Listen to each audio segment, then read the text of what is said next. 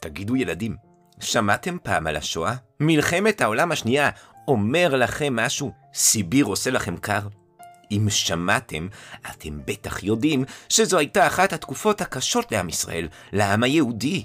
הילדים היהודים בתקופה הזו היו ילדים כמוכם בדיוק, אבל שחיו בתקופה אחרת לגמרי, והם התמודדו איתה באומץ רב. אז אני מזמין אתכם למסע איתי, לעולמו של ילד לפני כמעט מאה שנה. מוכנים?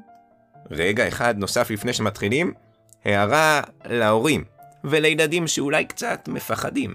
הסיפור אמנם מספר על תקופה קשה, אבל הוא מסופר מתוך נקודת המבט של ילד, והוא ראוי ומתאים לשמיעה לכל המשפחה. לפחות לדעתי.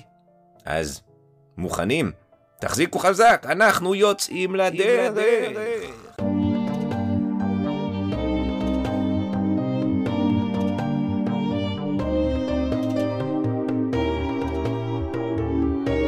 מעשה ונשמע. סיפורים מיוחדים, לא רק לילדים.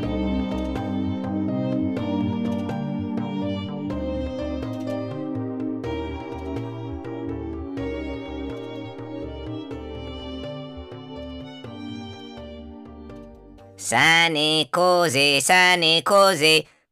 תיש, תיש, תיש. נשמעו הקריאות, ומיד אחר כך ניתח מטר אבנים נוסף על הגג של סוכת הפח. הסוכה הייתה צמודה לבית קטן שהיה סמוך לבית הכנסת. שתי שניות אחרי שנגמר מטר האבנים, פרץ מתוך הבית אדם לא צעיר עם זקן והתחיל לרדוף בצעקות אחרי הילדים שמיהרו מצידם לברוח מפניו.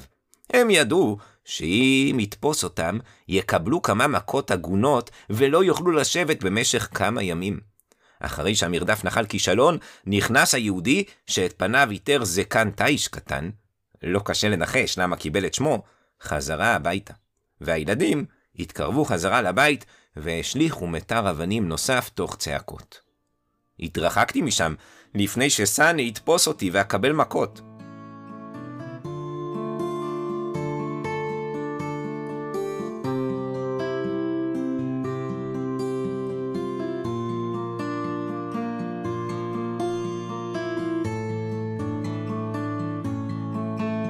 סליחה, לא הצגתי את עצמי, שמי יצחק גלר.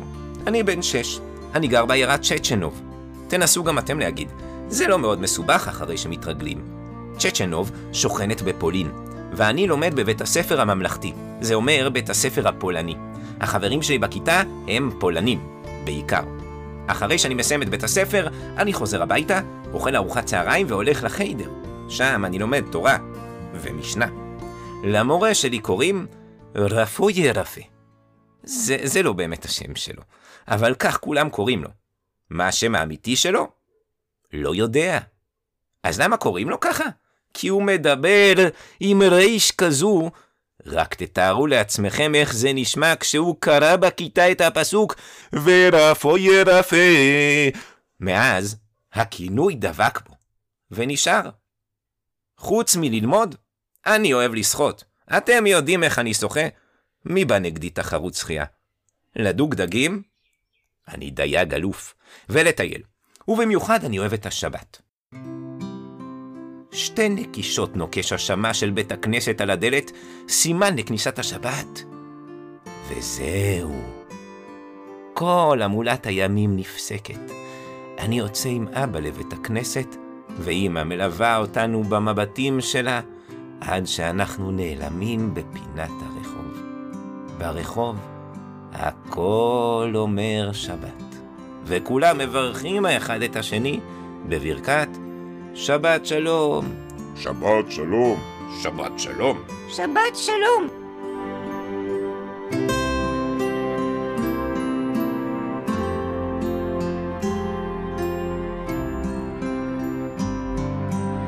אם זה נשמע כאילו הכל ורוד אצלי, הכל טוב, אז לא. אני סובל מאוד מהיחס של הגויים. גם החברים שלי בבית הספר, הפולנים, שונאים אותנו. האנטישמיות, זה אומר פשוט, לשנוא את היהודים, הלכה וגברה. וברחובות, כשאני קם בבוקר, אני רואה שבלילה נתלו שלטים, לא לקנות אצל יהודי. אז התקרבתי לשלט ותלשתי את המילה לא. לעוברים ושבים ברחוב אחריי נשאר השלט שמספר לכולם לקנות אצל יהודי. אבל בעצם, אני לא רוצה לספר לכם רק על זה, אלא בעיקר על מה שקרה אחר כך. על מה שעבר עליי בהמשך עד שהצלחתי, כשהייתי כבר מבוגר הרבה יותר, לעלות לארץ ישראל, להקים משפחה, ולשבת, לספר לכם את הסיפור שלי. אז איפה נתחיל? נתחיל כשפרצה המלחמה.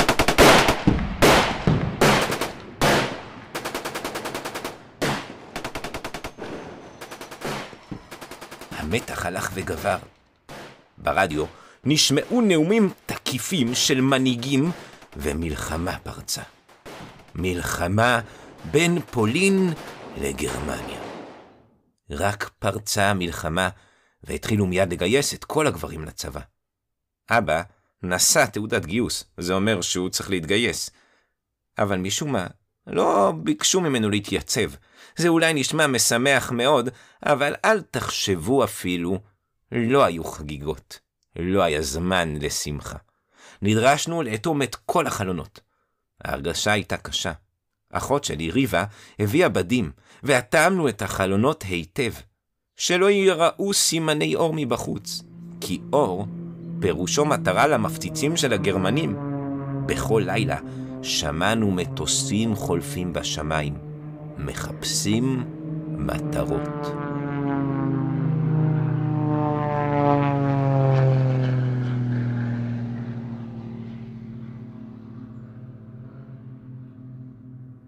עבר יום ולילה אחד, ועוד יום ועוד לילה, ועוד...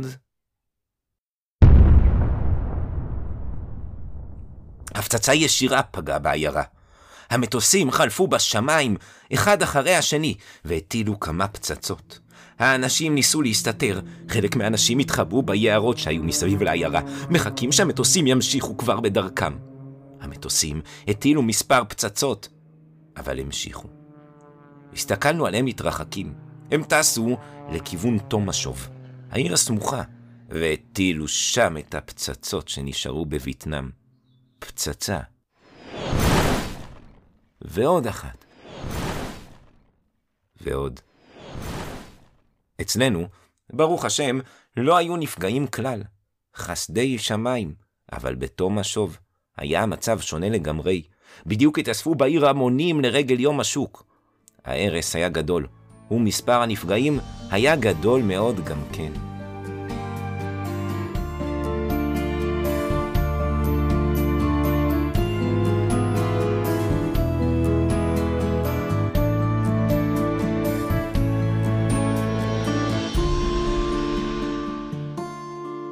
המלחמה המשיכה, ואנחנו המשכנו גם כן.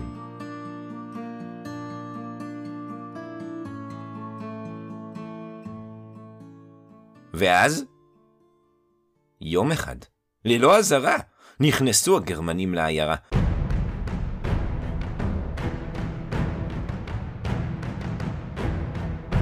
שיירה ארוכה של מכוניות נכנסה וחנתה במרכז העיירה. בהתחלה, דווקא הסתדרנו איתם לא רע בכלל. לא ידענו מה עוד צפוי לנו מהם.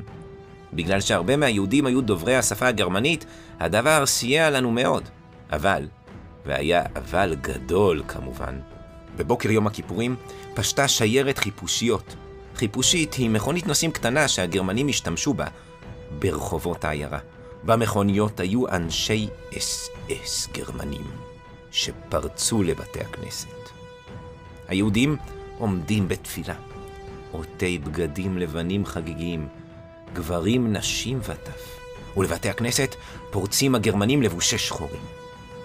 עמדתי בצד, וראיתי כיצד הם מוציאים עשרים יהודים מבוגרים, בעלי זקנים מפוארים, עטופים בטליתות, ולבושים בבגדי חג. באיומי נשק, הם אילצו את אותם עשרים איש לגזוז איש לרעהו, האחד לחברו חצי מהזקן המפואר שעיטר את פניהם. הם לא הסתפקו בכך, וציוו על אותם עשרים איש, שכעת היו מסומנים בצורה שלא היה ניתן להתבלבל בה, חצי זקן, להתייצב בכיכר העיר. מה הם תכננו לעשות לאותם עשרים יהודים? את זה הם כמובן לא הודיעו מראש, אבל מסיפורים ששמענו, ניחשנו שסופם לא יהיה טוב. העיירה הייתה כמרקחה, לא ידעו מה לעשות. שילכו? להחביא אותם?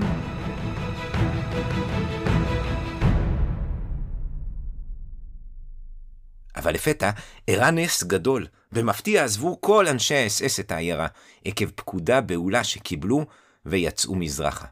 לחזית הרוסית. אחד מאותם עשרים גברים שצוו להתייצב בכיכר העיר, היה סבא שלי. חיים ישראל. כל האנשים חזרו הביתה, התחבאו בבתים שלהם וקיוו שהגרמנים לא ישימו לב אליהם יותר מדי. לא ככה סבא שלי. סבא שלי חזר לבית הכנסת, להמשיך את תפילת יום הכיפורים.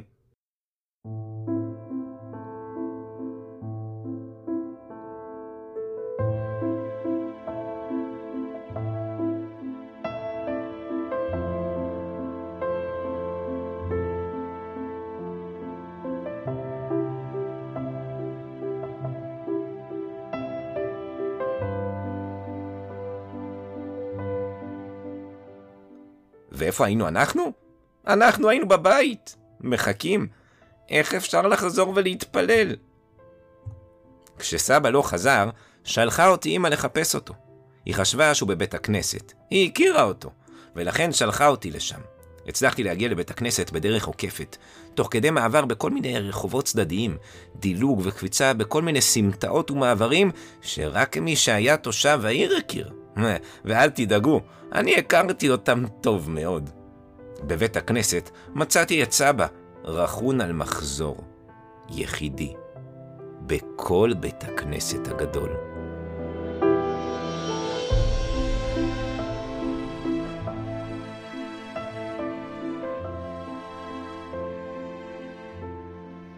אמרתי לו, סבא, דאגנו לך, אמא דואגת וביקשה שתבוא הביתה. סבא הסכים לבוא איתי. הוא ראה שאמא דואגת. אבל הייתה לי בעיה. סבא היה כבר בן 82, מבוגר מאוד. הוא כבר לא ראה בצורה כל כך טובה. הוא ראה בצורה מטושטשת ומוגבלת. איך אקח אותו הביתה? בלי שניתקל בחיילים גרמנים לא רצויים? פתאום עלה לי רעיון. דרך השדות. יצאנו מהעיירה. והלכנו בדרך ארוכה, עוקפת, שהקיפה את העיירה דרך השדות הפתוחים שהיו סביבה. טפחתי לעצמי על השכם. כל הכבוד, יצחק, הרעיון שלך היה מוצלח. Mm-hmm. אוי, לא לגמרי. תוך כדי שאנחנו הולכים, פתאום שמעתי קריאה. הולט! נעמדנו. סיור גרמני קרב אלינו. היו כמה רגעים מתוחים במיוחד. אבל בגלל שידענו גרמנית, במיוחד סבא, הצלחנו להיחלץ מהם ולהגיע הביתה. בשלום.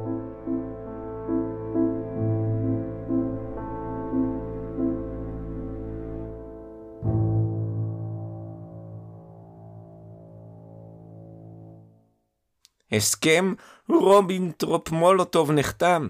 ההסכם היה בין רוסיה וגרמניה, ואחד הסעיפים בו היה חלוקה של השטח שנכבש, הוא חילק את השטחים של פולין בין שתי המדינות. הצבא האדום נכנס לעיירה צ'צ'נוב. המשיח האדום! המשיח האדום הגיע! ככה קראנו להם. הששון הגדול והשמחה על כניסת הרוסים לעיירה השתלבה היטב עם שמחת החג. חג הסוכות, שחל בדיוק באותו הזמן. על השאלה מה עדיף, להיות תחת שליטת הרוסים או הגרמנים, הייתה תשובה ברורה, הרוסים עדיפים. עמדתי וצפיתי בטורי הטנקים של הצבא האדום נוסעים בכביש, ויהודים עטופים בטליתות שעברו בצידי הכביש נופפו לטורי הטנקים המתקדמים, והחיילים הרוסים מצידם החזירו בתנועות משלהם. תפילות החג כללו הודיה ושמחה גדולה להשם. ברוך השם שהרוסים כאן. בורי חיישם.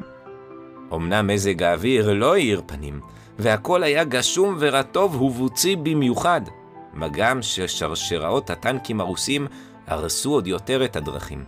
אבל השמחה הייתה גדולה. וחיפתה על הכל.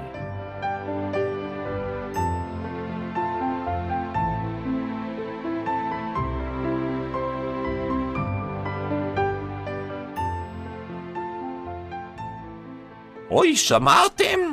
הרוסים עוזבים את העיירה. למה?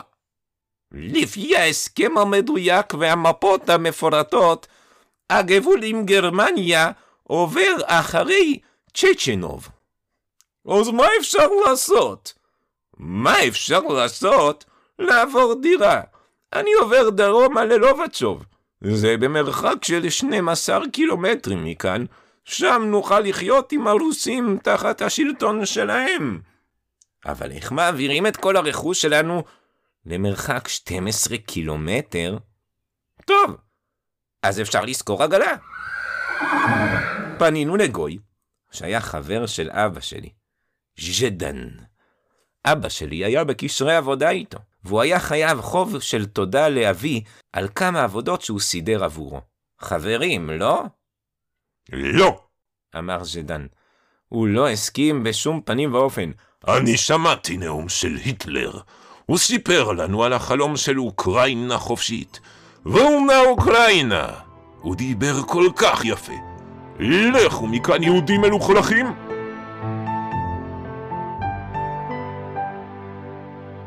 הלכנו.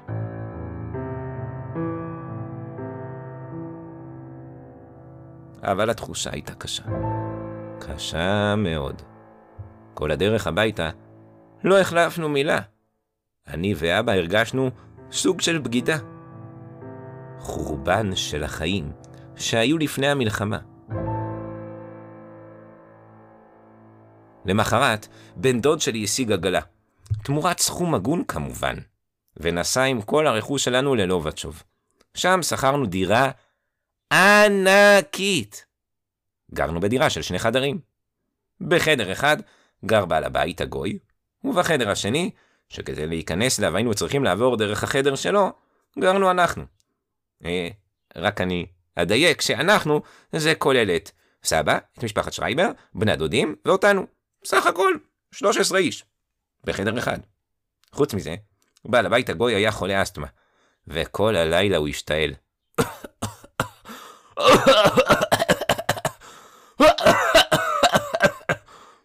חוץ מזה, לא היו לנו מזרנים, וישנו כולנו על הרצפה.